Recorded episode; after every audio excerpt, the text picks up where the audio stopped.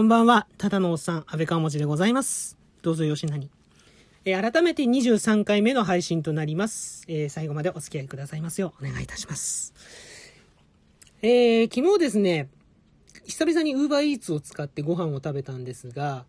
その UberEats の配達員さんが、自転車でもなく、バイクでもなく、なんと車でやってきたと。それでちょっとおじさんびっくりしちゃったよっていうお話です。えーと、そう、車でもできるんですね、配達員ね。ウーバーイーツ。いや、知らなかったです。皆さん、車のウーバーイーツの配達員さん、ご覧になったことあります？お会いしたことあります？僕は初めてでした。そういうわけで。いや、本当にびっくりしましたね。あのーほら、普通にアプリから頼むじゃないですか。で、注文確定すると、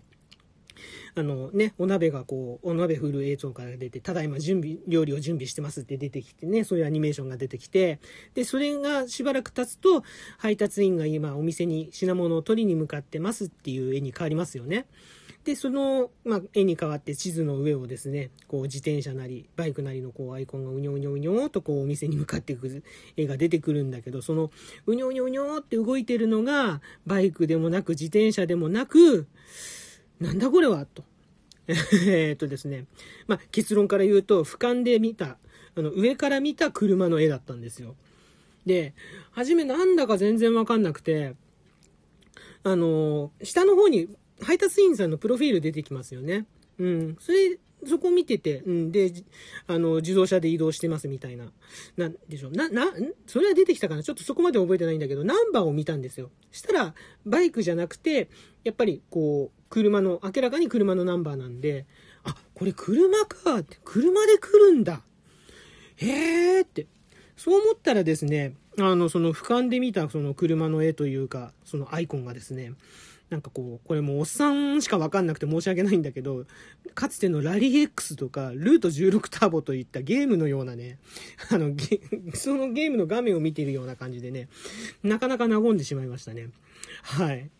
で、もちろん、あの、まあ、ちょっと昼間だったんでね、あの、そんなに渋滞もなかったでしょうから、まあ、もちろん、早く、素早く届けていただいて、えー大変ありがたかったんですが、まあ、でもね、ちょっと車でね、ウーバーイーツみたいな、えー配達はどうなのかなって思ったりもして、うん、まあ、いろいろ思ったことはあるんですけど、まずちょっと調べたんですよ。あの、したら、まあ、バイクだ、必要なものの中に、まあ、バイクとか自転車とかもあって、まあ、車も OK だと。うん。それは書いてあった。車でも OK なんだぞということで書いてあって、ああ、なるほどと、えー納得したところで。で、ちなみに、あのーライバルである出前館の方、こちらの業務委託はどうなのかなと思って、こっちもちょっと調べてみたら、出前館も車 OK でした。ねえ、幅広く受け付けてくれるんですね。業務委託。いやいやいやいや、びっくりしました。そう、そこで、そう、あの、車、ただし車ってどうなの？って思うことなんですけど、これからの季節とかね、そういう部分では、あの、配達、ね、あったかく配達できるし、いいと思うんですよ。夏は涼しくてね。ただ、あの車だと、やっぱどうしても1件いくらっていう業務委託で、しかも、えっ、と、例えばアマゾンとかみたいに、えっ、と、ね、地域でこう、ここを配何件配ってくださいっていうあれじゃなくて、オーダーが来てからお店に取りに行って、お客さんのとこへ運んでって、それを一時、えっ、とね、何件かやって、1件あたりいくらでっていう、そういうことを考えると、ランニングコスト的に車だと絶対に不利だなって思うのと、あと、えー配達の時間的にも、えー手間的にもこう、不利だな。リスクも大きいしな。車でやることはどうなのかなと、うん、思ってしまうわけなんですよね。というのは、こも遡ること、これもう25年ぐらい前の話なんですが、えっ、と、私、某ピザ屋さんで、あの、配達のアルバイトをしてて、で、配達のアルバイトを、まあ、一生懸命やってると、配達だけじゃなくて、その中で本当にピザを作ったりとか、えっ、と、ね、新人にトレーニングしたりとか、そういうこともできるようになって、で、あとは、あの、お店のね、経営とか、そういうことのところにも、こう、アルバイトなりに、こう、首を突っ込めるようになって、うん、それで、あの、社員の方とガチで喧嘩をしたりとか、そういうこともあっ、そういうこともあったな。うん、まあ、まあまあまあ。で、そういう、まあ、ちょっと要するに、少し偉くなるわけですよ。で、少し偉くなると、本社にもちょっと顔を出したりとかそういうことも、機会もできて、で、その時に本社の偉い人から話を聞いた中でですね、あの、そのピザ屋さんは、あの、アメリカがあの、本拠地なんですけど、アメリカでは車使ってるんですよね。車で配達してるんですけど、うん。でもなんで日本はバイクで配達することになったのか。うん。それがですね、結局、日本で配達するには、車よりもバイクの方が圧倒的に機動力があると。えー、バイクの方が絶対有利な、えー、地形であるとかだということを聞いてたんですね。まあ、具体的には、えー、例えばその渋滞ですよね。あのー、渋滞にはまっちゃうともう車だったらもう前にも後ろにも動けなくなっちゃうじゃないですか。もうその時点でもうどんどんピザは冷めていっちゃうし、配達に時間がかかってしまう。うん。だけどバイクだったら渋滞は、あのー、避けられる。あの、渋滞を避けて、あえてその細い道をね、もちろん走れるところだけど、走れるところは走ってっていいわけだし、あの、本当にもう渋滞にはまっちゃったら、こう、エンジンを切って横道それて、歩道を押したりとか、で、歩道を押しながらその横道まで行って、え横道からまた走り出すとか。あとはもう、あれですね、あの、バイもうこれは車の免許を持ってる人だったらわかると思うんですけど、バイクって基本的にエンジンさえ切っちゃえば、あの、ほぼほぼ歩行者というか、うん、歩行者ではないけど、歩行者と同様の扱いになる。もう、もうその時点で車じゃなくなるので、一通逆走しようが、要は押して歩けばですけど、一通逆走しようが歩道をえ乗り上げようが、あの、一向に構わないという。そういう利点があるので、そういうのを活かしてこう配達すれば、もうバイクの方が絶対にいいんだっていうのを聞いてたんで、うん、だから車だとね、こういうウーバーイーツみたいな配達形態だと、宅配形態だと、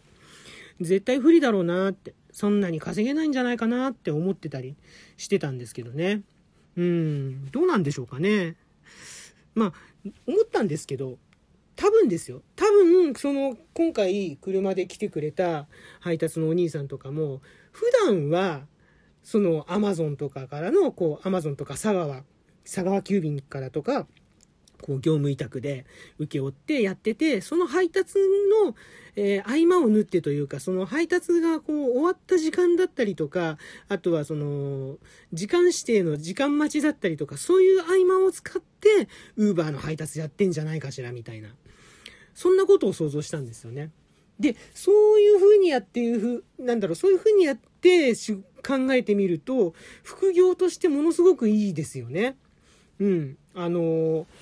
で、配達系ってものすごくやっぱ時間に左右されて、で、その時間がものすごくこうストレスになるので、だから僕はあの配達系の仕事はちょっともう本当にやりたくないし、やってる方々は本当にもう心から尊敬するんですけど、あのー、でもそうやって考えると、うん、すごくその配達のデメリットというかリスクを回避するのにものすごくいい仕事だなって、ウーバーにしてもね、思うんですよね。自分でやっぱ働く時間をこうカチッと決めて、えっ、ー、と、心のリスクヘッジといいますか。要は余裕持たせてね、心に余裕持たせて何時間働こうみたいな、そういう働き方ができるのって、本当にこれからすごいね、いいと思うんですよね。あの、ストレスで体を壊したことのある人間としては、やっぱりそういう、うん、働き方もっと増えた方がいいんじゃないかしらって。ね、何かとこうストレスっていうのは良くないですから、うん、そういう働き方。あとはね、あれですね、あの、景気がね、もっと良くなってくれて、あの、実質続く実質デフレ状態も、なんとかね、脱却して、単価がね、上がってくれれば